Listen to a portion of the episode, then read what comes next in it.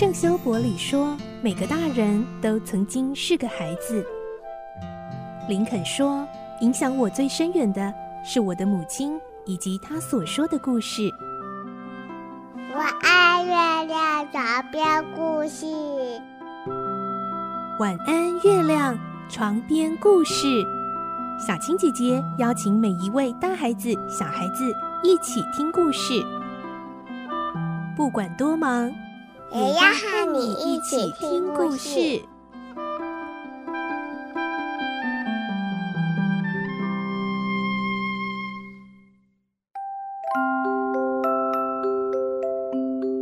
晚安，欢迎你和我们一起听故事。我是小青姐姐，我们继续来听《顽童历险记》的故事。今天是第二集，我们会听到哈克过着一成不变、看似正常、文明，但是却令他十分苦闷的生活。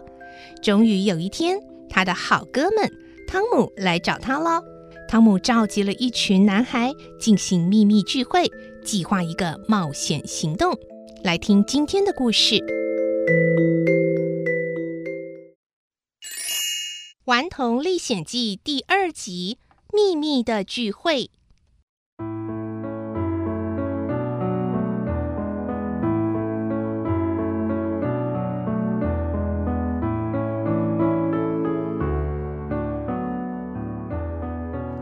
晚上，好不容易吃完要命的晚饭，做完要命的祷告。文明人的一天终于结束了。哈克拿着蜡烛回到房里，靠窗坐着发呆。他拼命想在脑袋瓜里找一些让人振奋的事情，好让自己高兴一些、起劲一些。可是怎么也做不到。生活实在太烦闷，闷得他毫无想象力，闷得他都快不想活了。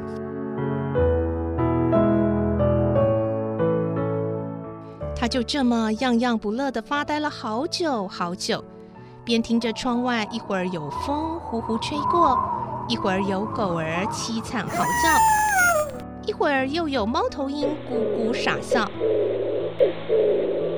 哈克越听越害怕，真希望身边能有个人陪伴着。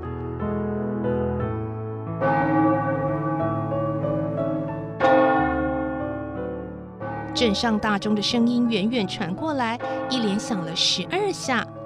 啊，子夜了！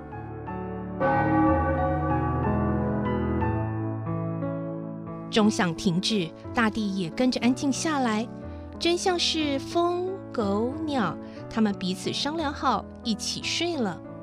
忽然，正在发呆的哈克听见附近一根树枝清脆的断裂声。他立刻坐直了身子，外头虽然一片漆黑，哈克的心里却很兴奋。他知道有人来了。果然不久，有人捏着鼻子在外面学猫叫。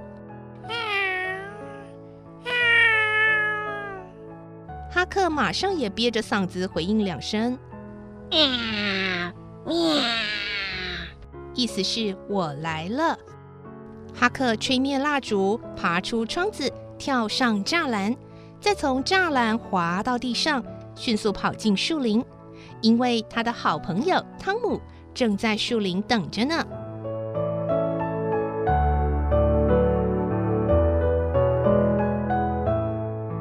哈克和汤姆会合之后，就垫着脚尖，顺着树林的一条小路走，并绕过道格拉斯太太的花园，一直向前。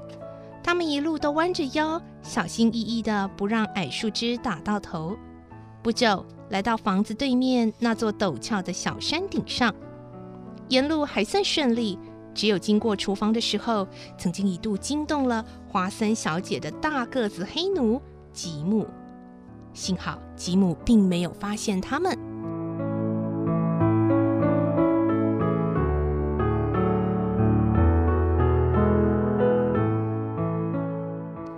和汤姆站在山顶上，往下看看村庄，只有三四处透出微弱的灯光。抬头看看天空，倒是繁星点点。村庄旁就是密西西比河，河面有一两公里那么宽，在寂静的夜色中，像条沉睡的巨蛇。哈克由衷赞叹：“啊，真美啊！嗯，是啊。汤姆微笑着表示同意，但是也催促着：“哎，快走啦！乔伊他们都在等我们呢。”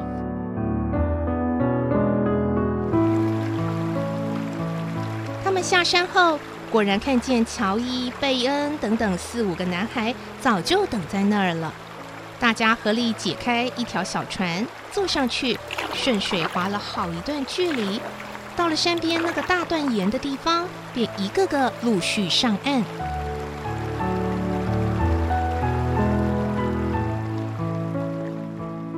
汤姆领头走进一片矮树林，郑重其事的说：“我现在要带你们去一个秘密山洞，你们要发誓绝不告诉别人哦。”大伙儿异口同声的回应。我发誓。嘘，小声点啦！走走走。不一会儿，汤姆带大家来到一个小山洞，洞口很小。汤姆点起一根蜡烛，熟门熟路地率先爬进去。爬行了大约两百公尺左右，山洞忽然宽敞起来。尽管这里又湿又冷，但容纳这么多人倒没什么问题。汤姆宣布。好，今天把大家召集到这里是有原因的，呃，是为了一个很重要的原因，因为我决定要组一个强盗帮，就叫汤姆沙亚帮，你们要不要参加？嗯，要要要要参加，太棒了，我要我要。大伙儿都好兴奋，汤姆一脸认真的继续说：“好，我同意你们加入。”但是啊，每一个加入的人都必须宣誓，还要用血写上自己的名字。乔伊听了，似乎有点犹豫。啊，你是说要我们割破自己的指头，把血挤出来，再找个东西在上头沾了血写字啊？当然啊，这才是男子汉应该有的行为啊。虽然汤姆豪情万丈的这么说，但是贝恩听了也想讨价还价。呃呃，比名字的笔画太多了啦，得流多少血才够啊？只画个叉行不行？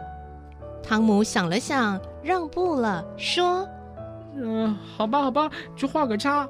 不过呢，誓词一定要从头念到尾哦，不可以再打折了。”哦，没问题啊。不过，哦，誓词是什么啊？嗯，在这里，我已经准备好了。汤姆从衣服口袋里掏出一张纸，大声地念着：“我宣誓，从今天开始加入汤姆沙亚帮，绝不变心，也绝不泄露秘密。任何人一旦变心或泄露秘密，我们就要派人去杀掉那个背叛者和他全家，还要在他们身上放一个十字形的帮号。被派去执行任务的人不能拒绝。”汤姆哇啦哇啦地念了一大串，念完之后，大家都称赞这实在是一篇伟大的誓词，还问汤姆是不是他自己想出来的。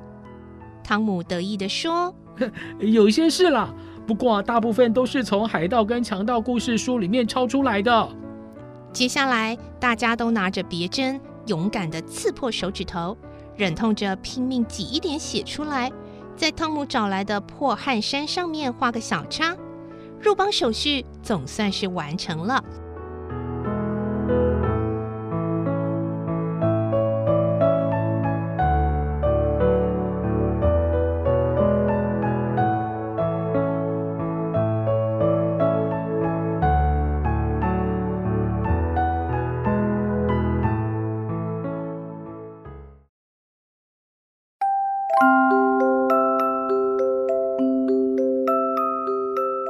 听完了今天的故事，小青姐姐要先提醒一下，千万不要学汤姆他们哦，自己拿针刺破自己的手指头哦，这样当然是会很痛，而且呢，如果这个伤口感染的话，你的手指头可能会发炎生病哦，所以呢，千万不要学这样的行为喽。